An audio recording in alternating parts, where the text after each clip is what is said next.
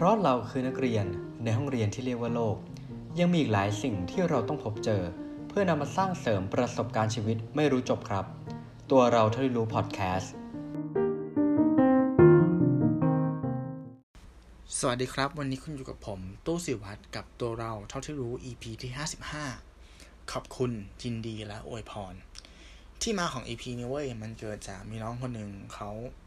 ถามขึ้นมาว่า ตัวผมเนี่ยมีความรู้สึกหรือข้อคิดเห็นอย่างไรกับการแต่งงาน เออไอวันสำคัญในชีวิตของคนคนหนึ่งเนี่ย เรามีมุมมองกับมันอย่างไร หลังจากที่ไปนั่งคิดทบทวนนะครับ ผมก็ได้คำสามคำที่เราเนี่ยใช้นิยามวันสำคัญวันนี้ก็คือคำว่าขอบคุณยินดีและอวยพรคำว่าขอบคุณครับ ผมมองว่าการที่ใครสักคนหนึ่งเนี่ยจัดงานแต่งงานขึ้นมาเนี่ยเราต้องขอบคุณเขาในแง่ที่ว่า เขาเปิดโอกาสให้เราและกลุ่มเพื่อนของเราเนี่ย ได้มาพบเจอพูดคุยกัน เพราะว่าอะไรเพราะว่าทุกวันนี้พอเราอายุเยอะขึ้นอะเราต่างมีหน้าที่รับผิดชอบที่มากขึ้นตามอายุ เมื่อเราเป็นเด็กครับการที่จะรวมกลุ่มกันเนี่ยมันไม่ยากเลย ทุกคืนมาสุขก็รวมได้ วันเกิดใครก็รวมได้ ไม่สำคัญสำคัญก็นัดรวมกันได้ เพราะเราไม่ได้มีภาระที่อะไรมากมายใช่ไหมแต่พอโตขึ้นมันจะเป็นเรื่องของการงาน เรื่องของครอบครัวใช่ไหมบางคนอาจจะต้องดูแลคุณพ่อคุณแม่ หรือบางคนมีลูกแล้ว หรือบางคนเนี่ยต้องย้ายถิ่นฐานไปอยู่จังหวัดที่ห่างไกล ดังนั้นพอเราโตขึ้นเนี่ยการที่เราจะรวบรวมกลุ่มอะให้มันพร้อมหน้าพร้อมตาเนี่ย มันทำได้ยาก เหมือนจัดทิปสิบทิปอย่างเงี้ยก็ล่มไปสักเก้าทิป ดังนั้นครับ ผมมองว่างานแต่งงานเนี่ย มันเป็นงาน รื่นเริงอะ่ะ เป็นงานเชิงบวกอะที่อนุญาตให้เราและกลุ่มเพื่อนของเราเนี่ย ได้มาเจอกันในสถานที่ที่มันเป็น positive energy อะเออนั่งกินข้าวร่วมแสดงความยินดี ดื่มเครื่องดื่มแอลกอฮอล์แล้วก็พูดคุยลำลึกถึงความหลังที่เรามีให้กันนะครับ ก็รู้สึกว่า เออ มันเป็นงานใหญ่ดีๆ แค่ไม่กี่งานนะ ที่มันทำให้เราและเพื่อนเราเนี่ย ได้เจอกันแบบพร้อมหน้าพร้อมตานะครับคำที่สองครับคำว่ายินดี ยินดีก็คือ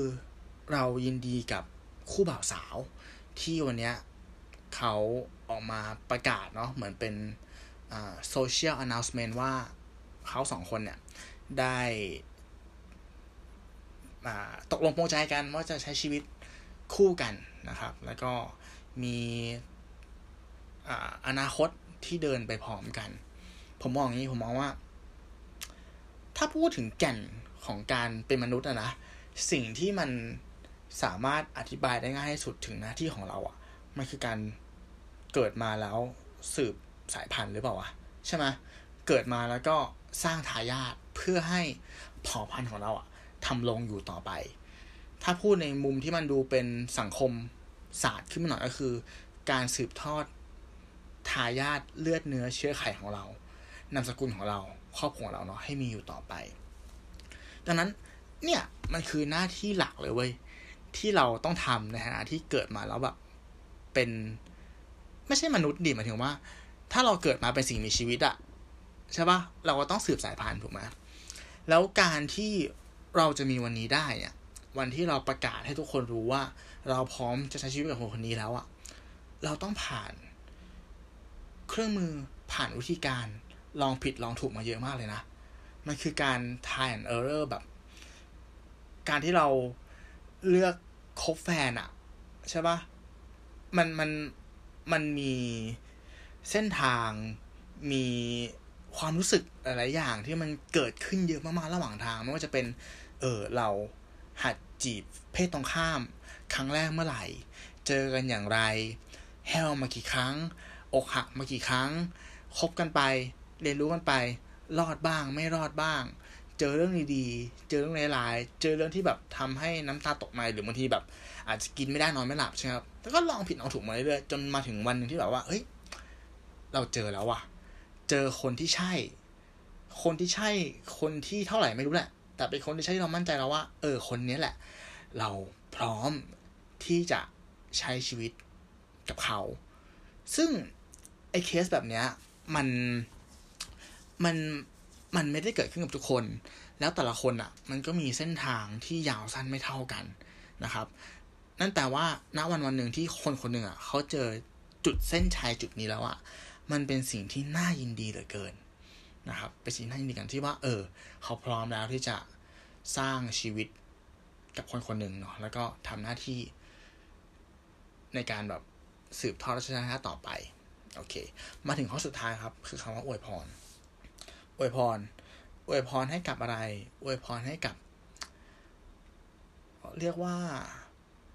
หนังสือเล่มใหม่แล้วกัน มันไม่ใช่บทใหม่อะ การที่มีชีวิตคู่อะ มันคือการ การเขียนหนังสือเล่มใหม่เลยเว้ย เรามองว่า ก่อนหน้าเนี้ย การที่เราใช้ชีวิตอยู่คนเดียวอะ ถ้าพูดเหมือนสมการอะ มันคือสมการที่มีตัวแปรเพียงตัวแปรเดียว แต่พอเรามีชีวิตคู่ปุ๊บอะมันเหมือนเป็นการเพิ่มตัวแปรเข้ามาในสมการเป็นสองตัวแปรละ เป็น x เป็น y แล้วถ้าคุณมีลูกอะ่ะมันก็จะเพิ่มตัวแปรเข้าไปเรื่อย x หนึ่ง x สอง y หนึ่ง y สองการที่ในสมการมีตัวแปรมากขึ้นนะครับ มันสื่อถึงอะไร มันสื่อถึงความผันผวนนะเว้ย ถูกปะฉะนั้นคือ คือเมื่อก่อนอะการที่คุณอยู่คนเดียวเนี่ย การวางแผน การใช้ชีวิต การวางแผน การเงิน การทำงงทำงานทุกอย่างคุณคิดแค่ในกรอบของตัวคุณเอง แต่พอคุณมีแฟนปุ๊บคุณต้องคิดเผื่อเขา แล้วยิ่งคุณมีลูกเนี่ย โอ้โห เหมือนคุณต้องเททุกอย่างไปให้ลูกเลยอะถูกต้องไหมดังนั้น เออ ไอชีวิตที่มันมีตัวแปรเพิ่มมากขึ้น นับไม่ถ้วนเนี่ย มันทำให้มันผันผวน มันควบคุมยากนะครับ แต่ในอีกในเนื้ออีกด้านเนี่ย มันก็หมายถึง ความเป็นไปได้ที่มันไม่สิ้นสุดเหมือนกันนะสิ่งที่ผมสังเกตเห็นนะกับหลายคนที่แบบแต่งงานแล้ว แต่งงานแล้วอาจจะไม่เท่าไหร่ แต่พอมีลูกแล้วอะหลายๆคนอะต้องเรียกว่าอะไรอะเขาเขาเปลี่ยนชุดความคิดเลยนะเออ คือมีลูกแล้วชีวิตเปลี่ยนเลยอะการมีลูกเนี่ยมันทำให้ความคิดของคนคนหนึ่งอะเปลี่ยนได้จากหน้ามือไปหลังมือ ซึ่งผมไม่ได้บอกว่ามันมันเปลี่ยนจากไม่ดีเป็นดีนะหมายถึงว่า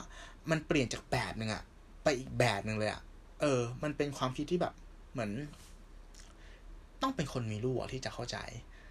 ต้องมีคนมีลูกที่มันจะเข้าใจจริง ๆนะครับ ก็เนี่ย เออ มันมันเป็นสิ่งที่เรารู้สึกว่าไอการแต่งงานเนี่ย หลายๆคนอาจจะมองว่าเป็นเป็นเส้นชัยเนาะแต่ผมว่ามันเป็นการมันเป็นแค่จุดเริ่มต้นอะของของเส้นทางชีวิตเส้นทางใหม่หนังสือเล่มใหม่ที่มันมีความเป็นไปได้ที่ไม่สิ้นสุด มันมีความรับผิดชอบนะที่ที่เพิ่มเข้ามา มันมีอะไรหลายอย่างที่คุณอาจจะไม่คาดคิดนะครับ แต่มันก็มีเสน่ห์แล้วก็น่าค้นหาเหลือเกินนะครับ ผมก็คิดว่าในตัวผมเองนะ ผมก็คิดว่า เออ อยากจะมีวันนั้นในเร็ววันเหมือนกัน ถ้าถ้าอะไรต่อมีอะไรของผมอะ่ะ มันมันพร้อมมากกว่านี้ ก็อีกเหตุผลหนึ่งที่อัด EP นี้เนี่ย ที่ยกคำถามนี้ขึ้นมา ก็เพราะว่ามีเพื่อนสนิทผมเนี่ยจะแต่งงานในวันพรุ่งนี้ด้วยนะครับ ก็ตัวผมเองเนี่ยติดภารกิจสำคัญไม่ได้ไปเนาะก็ทำได้แค่ฝากซองไป ถ้าเพื่อนได้มาฟังเนี่ยก็ อย่าบอกว่า เออ กูยินดีกับมึงด้วยนะเว้ย ก็ขอให้ มีชีวิตการแต่งงานที่มันราบรื่น ถ้าเจออะไรที่มันตะกุดขับบ้างเนี่ยก็ขอให้ จับเขานั่งลงคุยกัน มีอะไรค่อยคุย แล้วก็ประคองชีวิตคู่เนี่ยให้มันตลอดรอดฝั่งนะแล้วก็มีตัวเล็กออกมาไวๆให้ทางฝั่งพ่อแม่ได้อุ้มหลาน ขอมีความสุข ยินดีด้วยจริงๆแล้วเจอกันมึง ก็หวังว่าพอดแคสต์ EP นี้ครับ จะเป็นประโยชน์กับคุณผู้ฟังเนี่ย ไม่มากก็น้อย เออ คิดถึงมากเลยอะเหมือนช่วงนี้ไม่ค่อยได้อัดเลยอะคุณหนึ่งก็ยังติดภารกิจ มากอยู่นะครับ หวังว่าจะได้อัดรายการคู่กับคนหนึ่งในตอนใหม่เนี่ยเร็วๆนี้ถ้าอัดแล้วก็จะรีบเอามาบอดแคสต์ให้คุณผู้ฟังได้ฟังกันนะครับ สามารถรับชมรายการของเราได้ในทุกๆช่องไม่ว่าจะเป็น YouTube Spotify